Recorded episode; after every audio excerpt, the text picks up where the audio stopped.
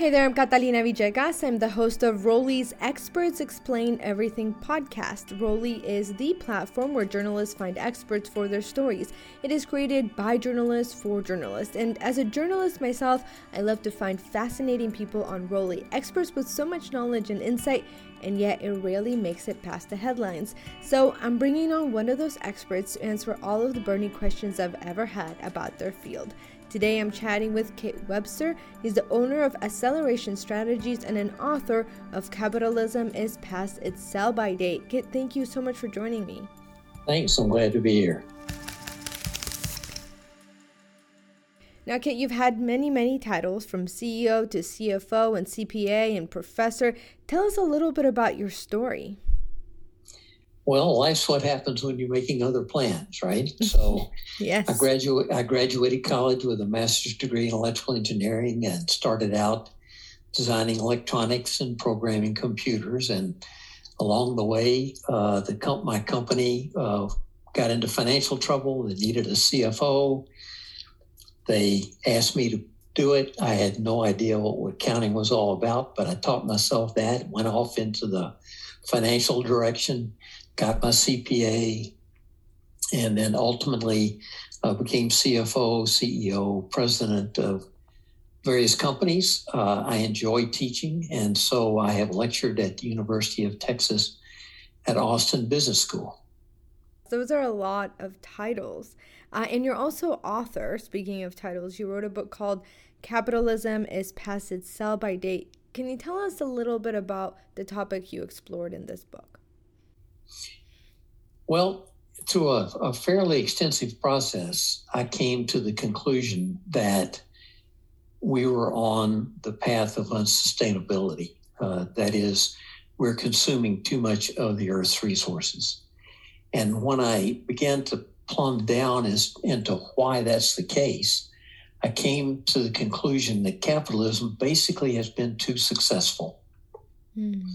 It has been successful in turning people and materials and energy and ideas into people and things. And so we're, we're using up the planet. And then I got into looking at capitalism and realized that we're in late stage capitalism.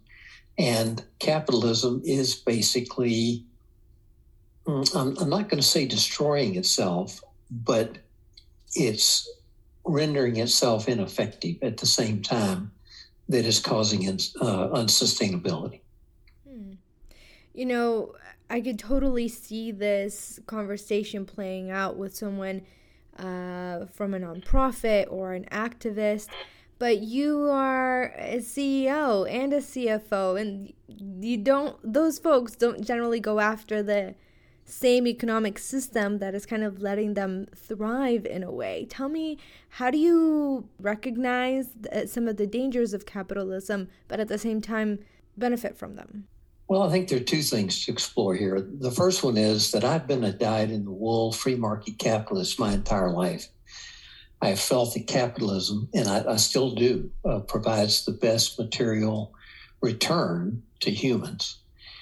At the same time, my personality, I'm not sure whether I'm related to Daniel Webster or not, uh, the great orator of the 1900s or the 1800s, mm-hmm. in the uh, 19th century. But he once won the uh, a lawsuit for the prosecution, and then on appeal won it for the defense. And ever since then, I have sort of had a passion for looking at all sides of a problem and trying to get to the point where I can successfully argue a question from either side. And so when I got to sustainability, when I got to capitalism, I had to dig, dig down very deeply to try to understand the pros and the cons and the trade offs because these are very complex questions. Yeah, no, no doubt they are. I mean, I think that is something that we're all grappling with, and your title, it alludes that maybe capitalism is done. Maybe there needs to be something else. Is there anything beyond capitalism that you think we should be looking at that still will provide us a good way of life, but also allow us to not do it, destroy the planet in the meantime?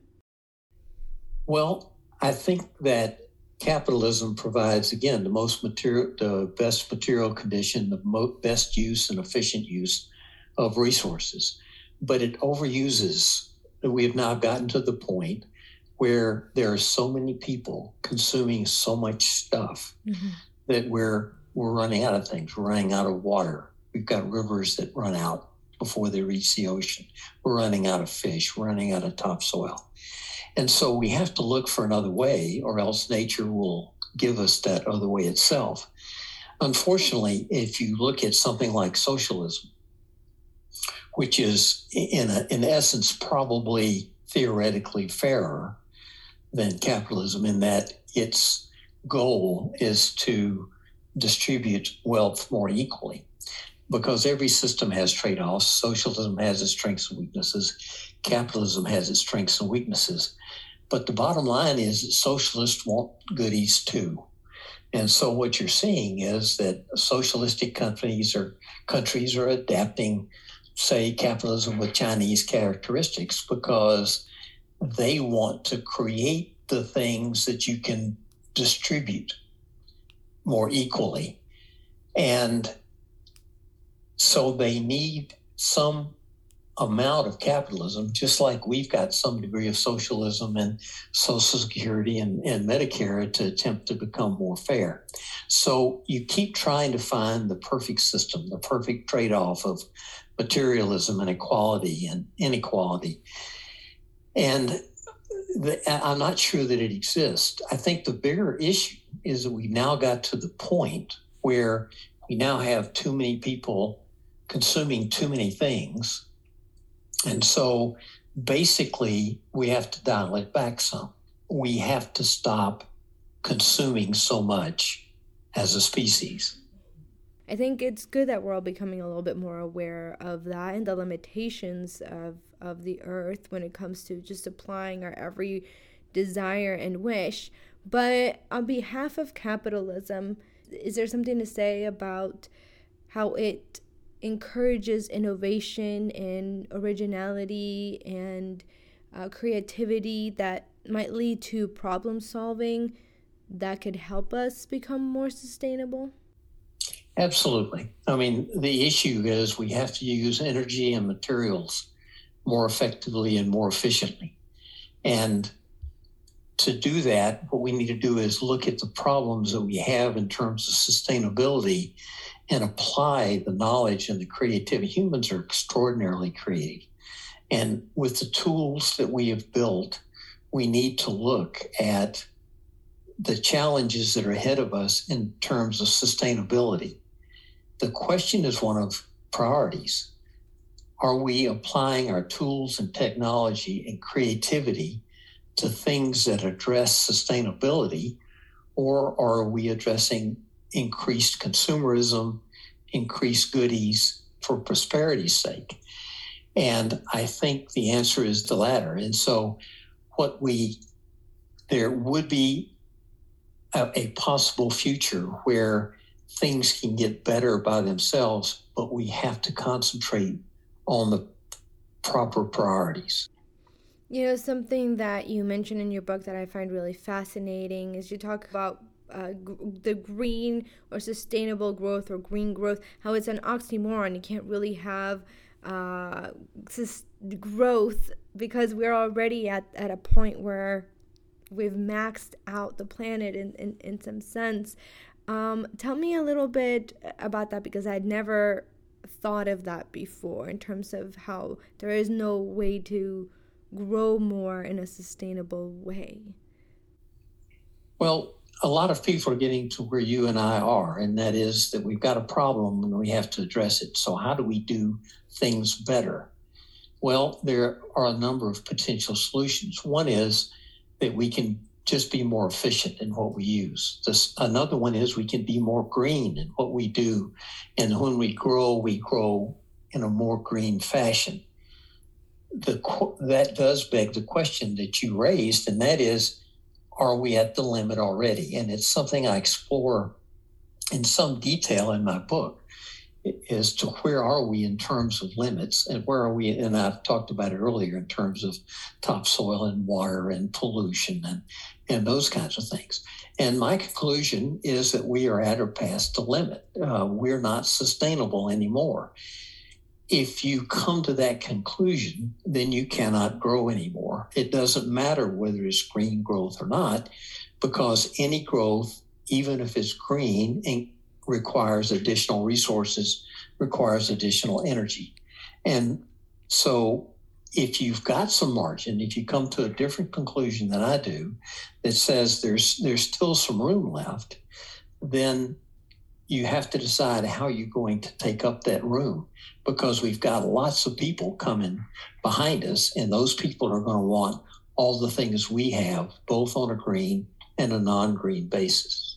And then some right? I, I, mean i think that every time we have more stuff more more more things we demand more more water more resources. Although there's a definitely a conversation to be had as well about you know the, the declining birth rates and how does that play a part in um, in in all of this yeah, absolutely. And the good news, if you think it's good news, because it's, it's again another complicated subject. But the decrease in, in growth rates and birth rates is happening in the developed countries, which is where most of the comp- the uh, uh, consumption takes place.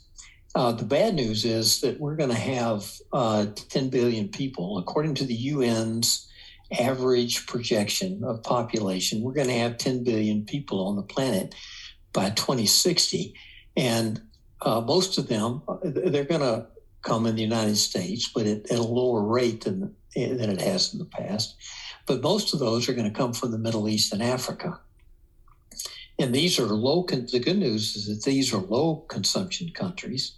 Uh, the bad news is they want everything we've got. And so as they develop and as they grow, their levels of consumption will be increasing from where they are now.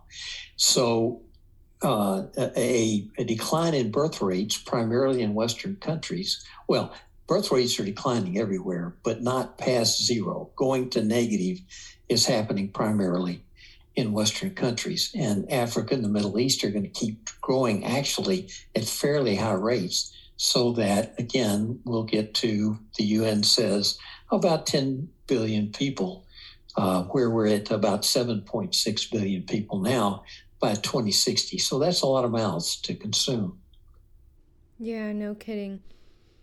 It'll be interesting to see what that happens. And when we are at that point, hopefully by then we'll have developed good technologies and better habits uh, so we can not have such a terrible impact on, on the planet. I wanted to close out with greenwashing um, uh, you are a CEO, so you are involved in the private sector. And lately, there's been a lot of companies coming out and saying, yes, we're doing this good for the planet, we're doing this and this and this. Uh, but it doesn't always, uh, they don't always follow through on those. Uh, things that they promise and it seems like it's more of a trend than an actual commitment how do we get private companies and CEOs and presidents like yourself to see the value in sustainability and in um, the impact that capitalism has on the planet? Well, I think we're going through a nat- natural pro- progression. I think right now, most of what's going on in terms of sustainability and uh, checking green boxes is more PR than reality. Now, I don't want to be too cynical. There are, are a lot of sincere people in corporations who really do understand that there is some a question and they really do want to uh, address it. Uh, the problem is that uh, the way we've implemented capitalism is for profit mac- maximalization. And if you're going to do things that are going to uh, hinder profits, uh, then you, you just might lose your job. So, the other hand is that you've got employees, particularly young employees, uh, that are demanding change. And you've got some shareholders that are demanding change. They want you to be more equitable. It's all kinds of change having to do with all the hot buttons today, uh, from gender to uh, uh, to the uh, to the economy to the environment, and so with the with the environment in mind, there is social pressure to change, and there's profit pressure not to change, and it's a pretty natural progression. And I think uh, a little bit cynically, right now everybody's giving lip service, but the pressure is increasing. And what you'll see is that there will be a continual negotiation within companies, with uh, among shareholders, employees, uh, people who are providing the finance, the bankers, that will lead to increasing amounts of green components to businesses and to capitalism. I think capitalism will start having a, a greater green proportion, but it's going to take time. These attitudes are going to have to change. They're going to have to permeate through society. And maybe a lot of these young people are going to have to get older and get into uh, more responsible positions and before the, the, the tide actually turns. Wouldn't that be wonderful, though, to have more presidents and CEOs like yourself aware of this? I welcome that day. Kit Webster, thank you so much for your time and for all that insight. I've enjoyed it very much. Kit's book, Capitalism is Past Its Sell By Date, is available for purchase on Amazon, and you can always find hundreds of other exceptional experts at www.rolliapp.com. I'm Catalina Villegas, and you can always connect with me on social media at Catalina Official OFSCL on Twitter, IG, or Facebook. Until next time.